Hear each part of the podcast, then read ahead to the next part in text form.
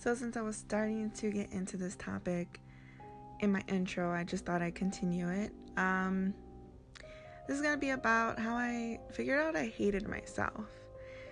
So, at this point, where I'm at now in my life, I realize now, looking back, that I hated myself. And I only say that because, I mean, I wouldn't say that before. I would never say that, oh, I hate myself. I will always say that I loved myself. But I don't know, when I look back and like how I was treating myself, how I was letting others treat me, you know, who I was surrounding myself with, um, how I let other people, you know, affect my emotions, take control of my emotions. It was just a big, oh, I don't even know how to explain it. It was just no bueno.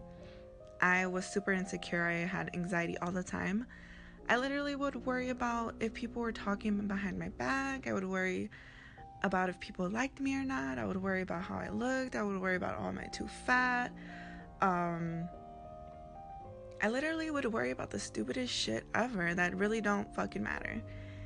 And now I could say I could walk into a room with confidence. Before, I would walk into a room looking around, thinking people are talking about me, and also worrying about how do I look? Why are people mean mugging me? Why are people looking at me?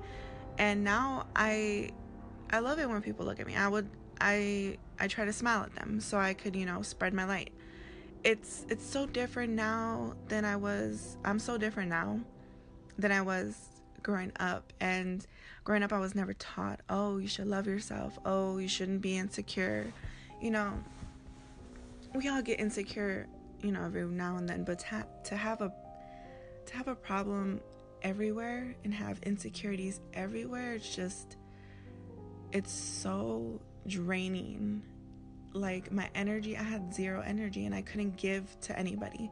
And now I feel like I could give more of my my light to people than the darkness. And I was just spreading darkness everywhere when I hated myself. But now that I feel like I love myself more and I have, you know, more confidence, I feel like now I could truly